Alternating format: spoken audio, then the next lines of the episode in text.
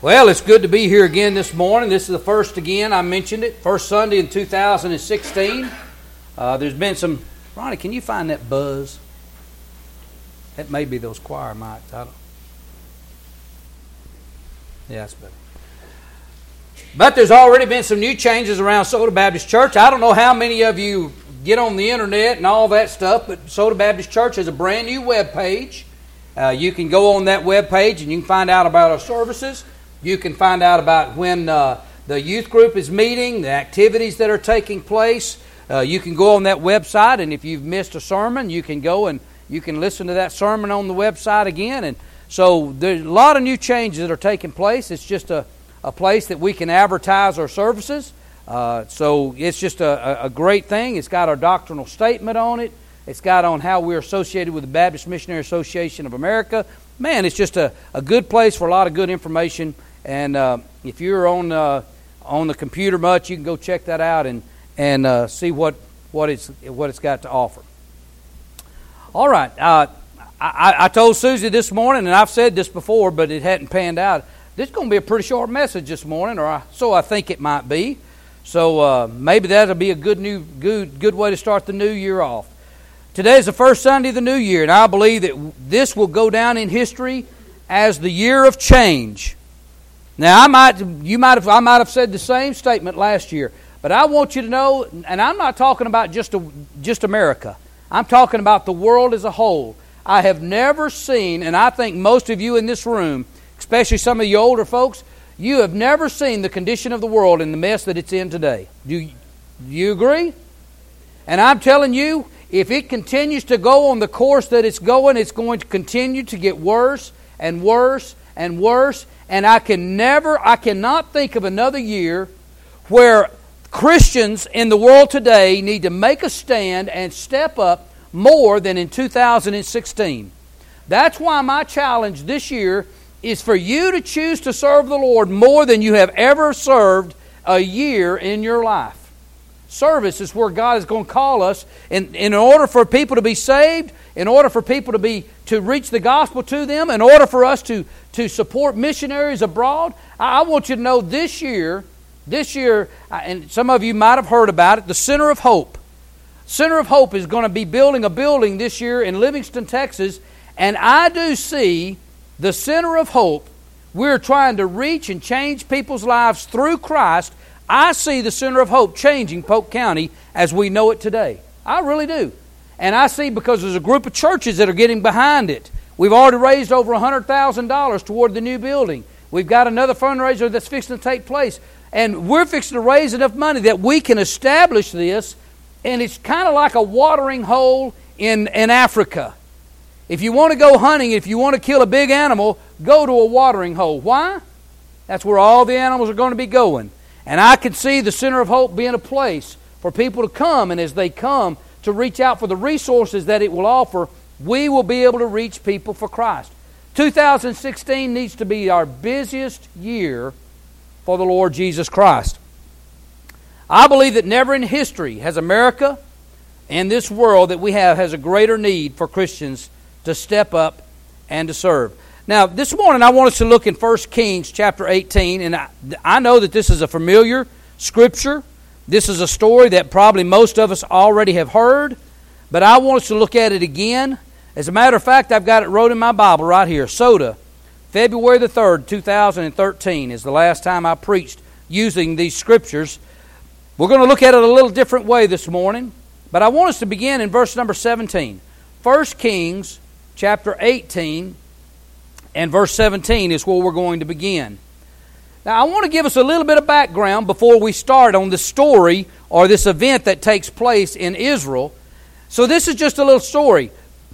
Flip back one page to 1 Kings chapter 16. I should have started you there. 1 Kings chapter 16 and verse 29. And look what it says right there.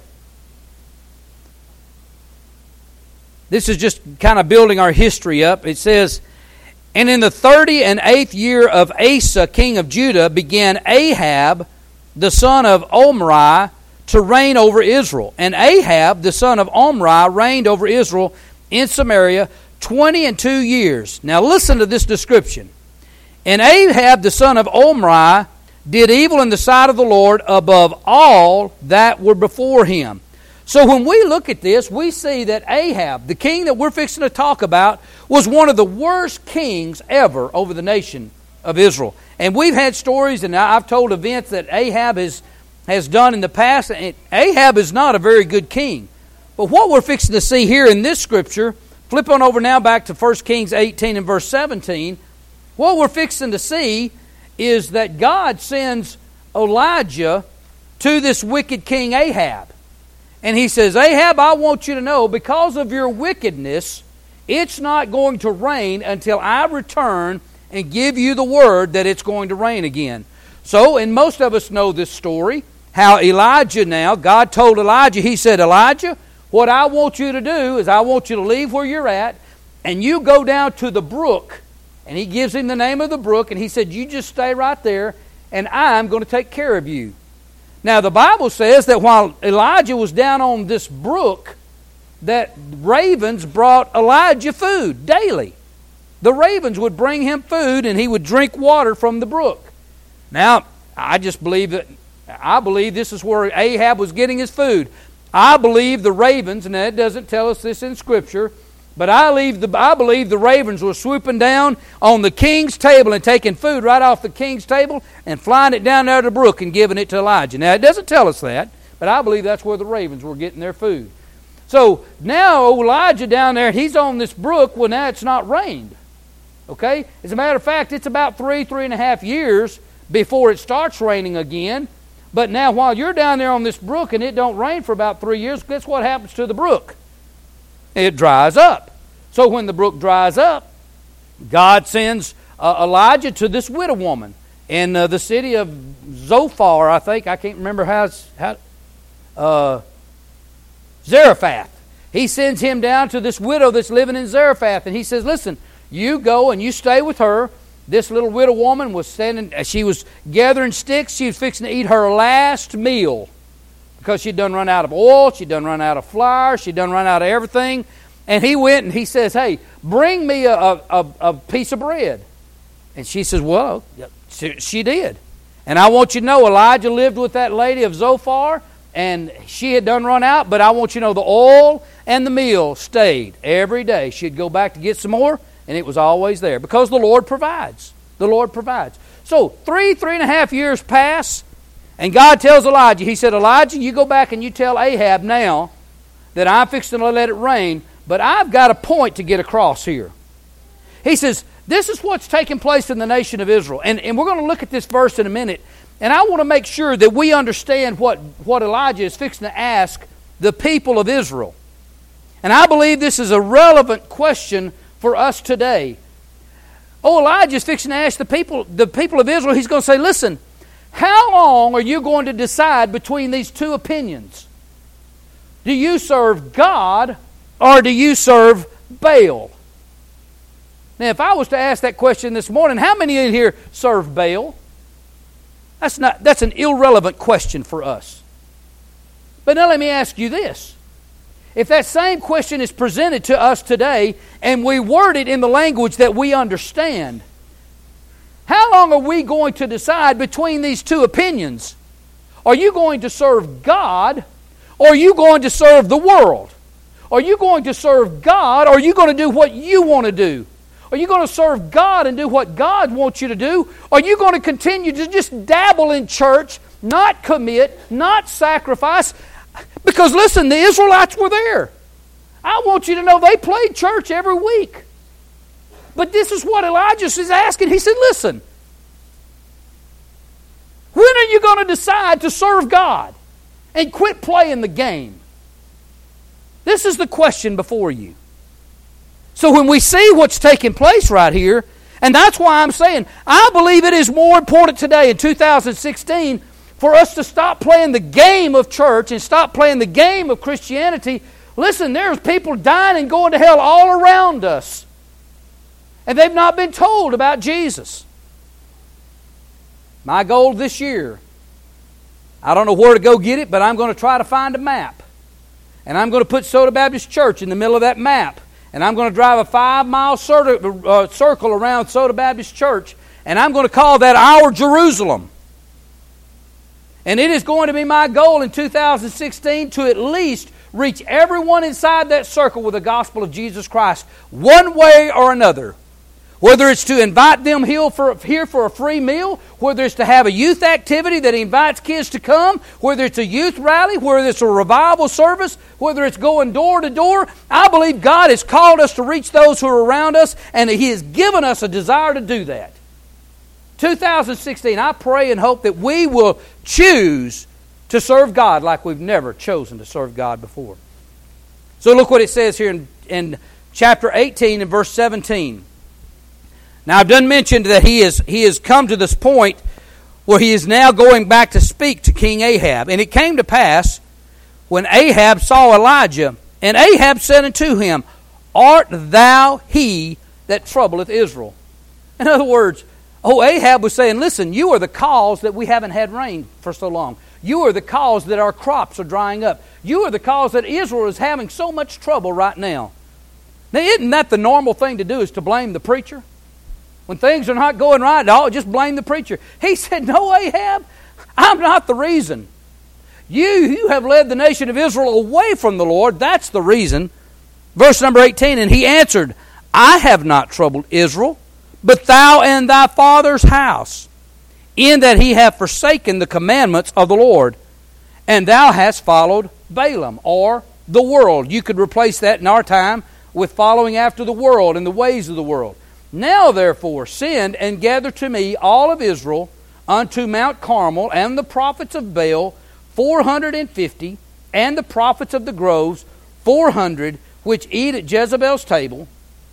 So Ahab sent unto all the children of Israel and gathered the prophets together unto Mount Carmel. This is what Elijah has told King Ahab to do. He said, Listen, we're fixing to have a showdown. We're fixing to have a showdown. You bring all the prophets, and I want you to know the numbers were on King Ahab's side.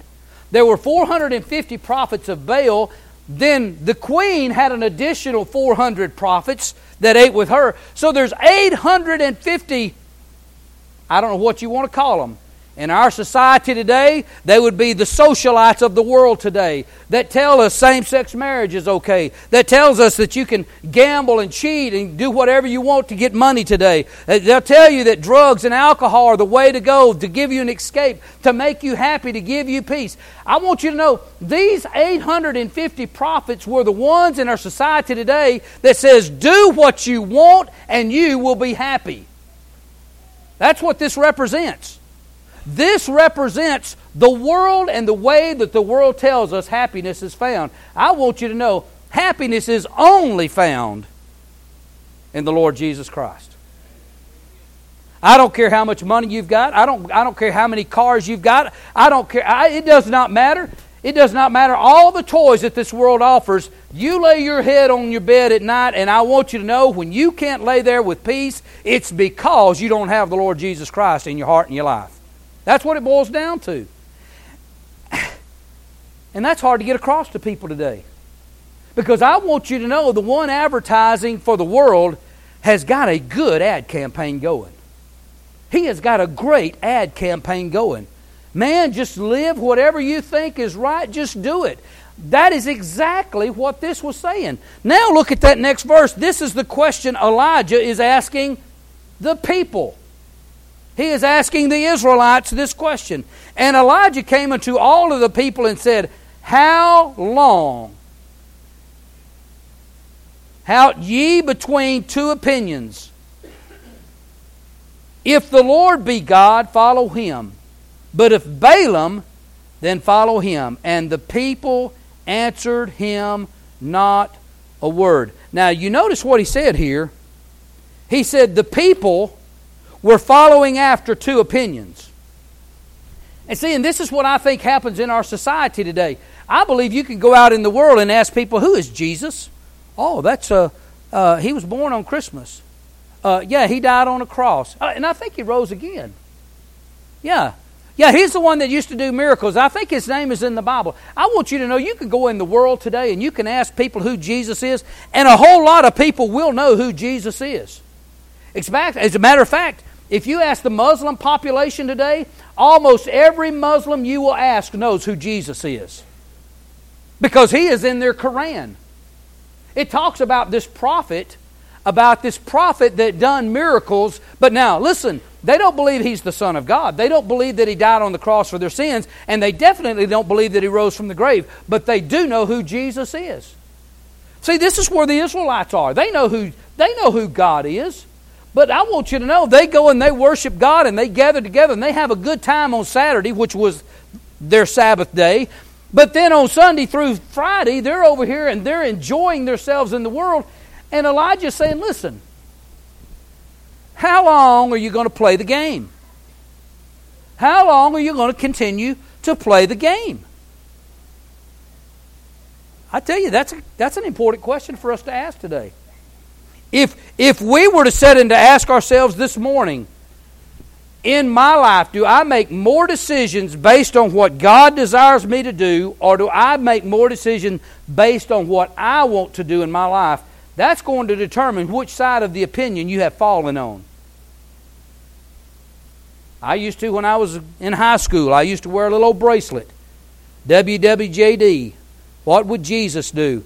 And that was kind of a question that I would ask myself prior to any action before I cheated on a test. Oh man, I'd wind up failing the test. Before I before I somebody made a made fun of me or made a comment toward me, and I'd see that bracelet and I would want to say something back or get revenge back, I would have to make the decision not to. So it was what would Jesus do? I'm asking today, what decision is the what is making the most decision in your life? Is it yourself, or is it what would Jesus or what would God do in your life? Let's skip on down to verse number 22. So Elijah has stood. Well, let me make this one more point. What was the people's answer?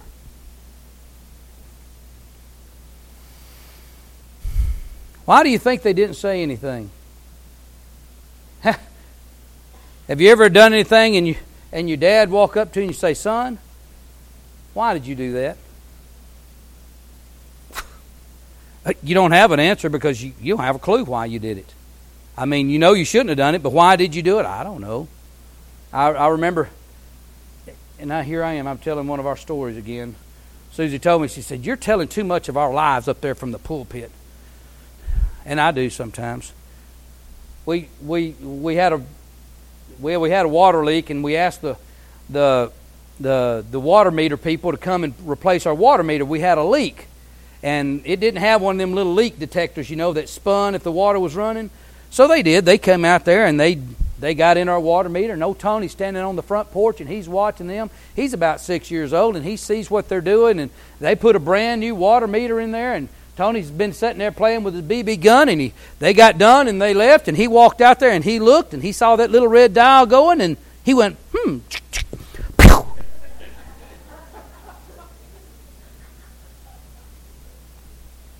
Tony, why did you shoot the brand new water meter? He didn't have an answer. Israel, why are you going to serve Baal and God? You choose between the two. What is your answer? they couldn't give an answer. So, so watch this. this. Watch this. Elijah is about to do something to convince them to serve God. Okay? He's going to say, listen, when I get done here, if you're not convinced that God is God and you need to serve Him, then you, you're in a bad situation. Okay? And when we get through with this message, when we get through with this message this morning, and you still believe that you should serve yourself more than you should serve God, let me tell you, you're in a bad situation. Because the Bible tells us where you will spend an eternity. I hate to even bring that part up. Because I know it's the goodness of God that causes us to come to salvation. It's not because of the rejection that's going to send us to hell. But this is what Elijah's saying. He said, Listen here, do this. Look in verse 22. Then said Elijah unto the people, I, even I alone, remain a prophet of the Lord, but Baal's prophets are 450 men. Let them therefore give us two bullocks and let them choose one bullock for themselves and cut it into pieces and lay it on the wood and put no fire under it. And I will dress the other bullock and lay it on the wood and put no fire under it. And then you call on the name of your gods, and I will call on the name of my Lord. And the God that answereth by fire, let that God, let him be God. And all the people answered and said, It is well spoken. There's a test fixing to take place here. And Elijah said unto the prophets of Baal, Choose you one bullock for yourselves and dress it first, for you are many, and call on the name of your God, but put no fire under. And they took the bullock which was given them, and they dressed it, and they called it on the name of Baal from morning until noon, saying, O Baal, hear us. But there was no voice, nor any that answered. And they leaped upon the altar which was made. And it came to pass at noon that Elijah mocked them and cried, Cry aloud, for he, he is a God. Either he is uh, talking, or he is pursuing, or he is on a journey, or pre-adventure he is sleeping, and he must be awakened. And they cried louder, and they cut themselves after their manner with knives and lancets till the blood gushed out upon them. I want you to know Elijah is mocking them. Why do you think Elijah is mocking them? Because Elijah knows who the true God is. And I want you to know that is the same thing the world offers you and me today. The world is up here going, Here, well, here, try this. No, no, no, no, no, go over there. Here, let me try this. Cry a little louder. Take a little more. Drink a little longer. Maybe you'll find peace. Maybe you'll find contentment. Continue to please yourself. Make a little more money. Maybe that'll make you happy. That's what, that's what Elijah's doing. He said, Listen, Y'all been worshiping this God forever, and I want you to know you've never gotten anything from Him. Not a single thing has this world ever given you that's lasted. Nothing. Verse number 30. And Elijah said unto all the people, Come near unto me. And all the people came near unto him. And he repaired the altar of the Lord that had been broken down. And Elijah took twelve stones according to the number of the tribes of the son of Jacob unto him. And the word of the Lord came, saying, Israel shall be thy name. And with the stones he built an altar unto the name of the Lord. And he made a trench about the altar, as great as could contain two measures of seed. And he put the wood in the order, and he cut the bullock in pieces, and he laid it on the wood, and said, Fill four barrels with water, and pour it on it on the burnt sacrifice and on the wood, and he said, Do it a second time. And they did it a second time. And he said, Do it a third time. And they did it a third time. And the water ran around about the altar and filled the trench, so that also with water. And it came to pass at the end of the offering of the evening sacrifice that Elijah the prophet came near and said, Lord God of Abraham, Isaac, and Israel, let it be known this day that thou art God in Israel and that I am thy servant, and that I have done all of these things at thy word. Hear me, O Lord, hear me at this people. May, may known that thou art the Lord God, and that thou hast turned their hearts back again. Here it goes. Then the fire of the Lord fell and consumed the burnt off the sacrifice, and the wood, and the stones, and the dust, licked up all the water that was in the trench. And when all the people saw it, they fell on their faces, and they said, The Lord, He is God. The Lord, He is God. Now, I want you to know if we were to do that today, Hey, I want everybody to come. We're going to go out in this field in the backyard. Here, I'm going to build this altar up and I'm going to put wood here. Let's get the fire hose and let's drench it down real good. And I said, okay, Lord, show these people that you are God. And if it would consume it, we would respond exactly the same way. We would fall on our face before God. Well, I say we would. In our society today, there's so many dramatics and on TV, you could just about believe anything. Ah, that couldn't have been from God. But that day, I want you to know they fell on their face before God. So, where are we at today? You want to know a sign that proves that God is God? I want you to know God is not God is not going to show us any more signs. They ask, "How will we know?" The Jews when Jesus was here. How will we know? Show us a sign that you are the Son of God, that you are the Messiah. And he said, This is the only sign I'm going to give you. Just like Jonah was three days and three nights in the belly of the whale, so shall the Son of Man be three nights and three, three days and three nights in the heart of the earth, and he will rise again. You want to know the sign that God gives you and me today? The sign that He gave us, you and me today. Jesus Christ came as a child onto this earth. He lived a perfect life. He gave His life on the cross. He shed His blood for your sins. He died and He rose again three days later. And if you can't believe that sign, you can't be saved. Period. That's it. That's it. You want to know what the gospel is? The gospel is Jesus Christ came and died for you because he loved you so much. But he didn't stay dead, he rose from the grave. And I can't think of a, a greater time today for us to give our lives to Jesus Christ because the days are getting worse and worse and worse in our society.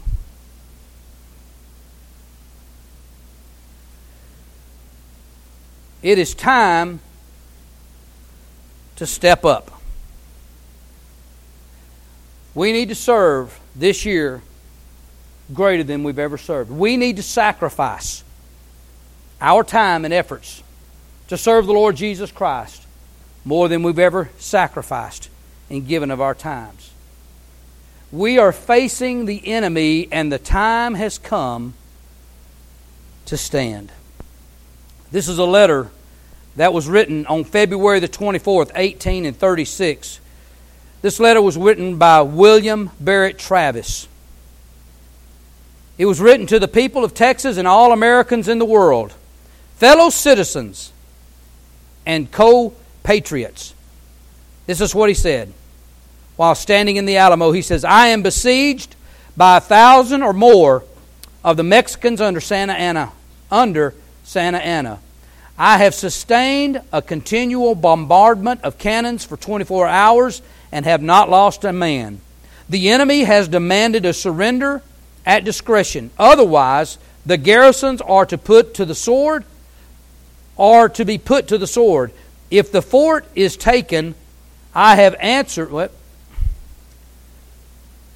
And put to the sword. If the fort is taken, I have answered the demand with a cannon shot, and our flag still waves proudly from the walls. I shall never surrender or retreat. Then I call on you in the name of liberty and patriotism and everything dear to the American character to come to our aid with all dispatch. The enemy is receiving reinforcements daily and will not doubt increase to three or four thousand in four or five days. If this call is neglected, I am determined to sustain myself as long as possible and die like a soldier who never forgets what is due on his own honor and that of his country. Then he writes these words victory or death. Victory or death. He put a PS down there. The Lord is on our side. When the enemy appeared in sight, we had not three or four bushels of corn. We have since found in deserted homes 80 or 90 bushels and got into the walls uh, 20 or 30 head of beeves or cattle or, or beef jerky is what we would call it. He said, The Lord is on our side. This was written on February 24th. We know that on March the I forgot to write the date down. It's either March the 4th or March the 6th. I can't remember the day. This is what he done. It was March the 5th. This is what he done. William Barrett Travis walked to the middle of that Alamo and he pulled his sword out. And he says, Men, if we're going to fight, we're going to die. And he took a line and he took his sword and he drew it in the dirt. And he says, If you're willing to die for your country, come and stand on this side of the line. Everyone that was there, 189 of those men, All of them there but two stood and walked over that line to give their lives for their country. Jim Bowie was on the other side of that line and he said, Would some men come and pick up my cot that I lay on because I can't walk and put me on the other side of that line? And they picked him up and they put him on the other side of the line. There was only one man, and he was a hired mercenary, a Frenchman that had come to fight for the, the Texas Army. He left that night in the night and he went somewhere in Louisiana and he escaped the battle. That's how we know this story today, is because of what took place. But this is what he done. He said he drew a line in the dirt. George Bush, Sr., in the 90s, made that same statement. He says, I'm drawing a line in the sand because they were going and fighting over in the Middle East, in the sands of the Middle East. And this is where we are today. This is where we are today. 2016. We have come to a point in our lives where we need to draw a line and say, listen, this year, I choose God. I'm, I'm not wavering between the world and God. I choose, and I am going to serve God victory or death. It's time. It's time. I want you to know there's a wide gap between the lines nowadays. Used to, a good man, you couldn't tell a good man from a Christian because he was of high moral and he was of high standards. I want you to know that line is getting blurred more and more every day because what is accepted today in Christianity is not Christianity. It's time we draw the line.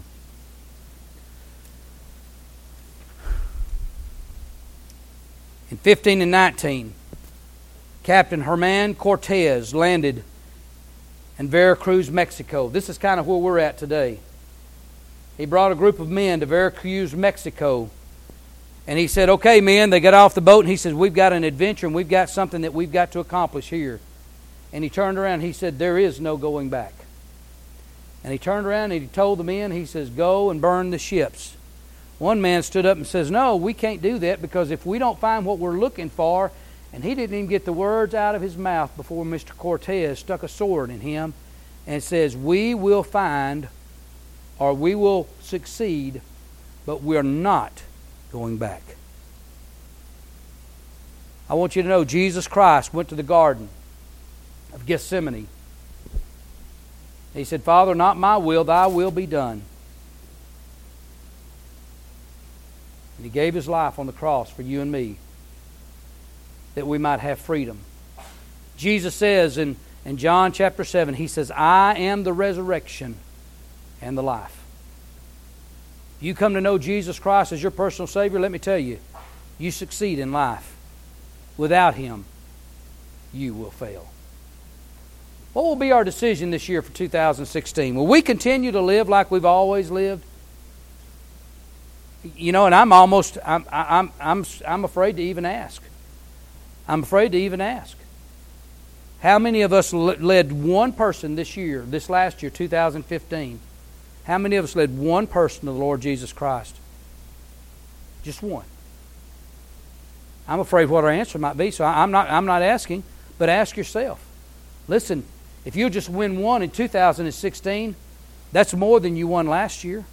2017, if you double that, you'll win two. Praise the Lord. You've escaped another one from the pits of hell. Let's determine today. I'm not saying make a New Year's resolution. Let's determine today that this is going to be the greatest year that we've ever served for the Lord Jesus Christ. No matter your age, let this be the greatest year you've ever served for the Lord Jesus Christ. Let's stand together and pray. Father, as we come to this time called the invitation, this is the same thing that Elijah offered to the nation of Israel an invitation to choose you. God, I'm praying this morning that that is our choice. Many of us have made decisions years and years ago to follow you. God, we've allowed the world to slip in a little bit and we're not serving you like we should. God, let this day be the day that we make that decision to serve you like we've never served before. God, there may be one here that doesn't know you as a personal Savior. They've never chosen you. Let today be that time, this invitation time. Let them come to know you as their personal Savior so that you can give them life in their decision. Thank you again for this opportunity that we've had this morning to hear what you can do for us through your Son, Jesus. And it's in His name I pray these things. Amen. You respond this morning if you need to respond.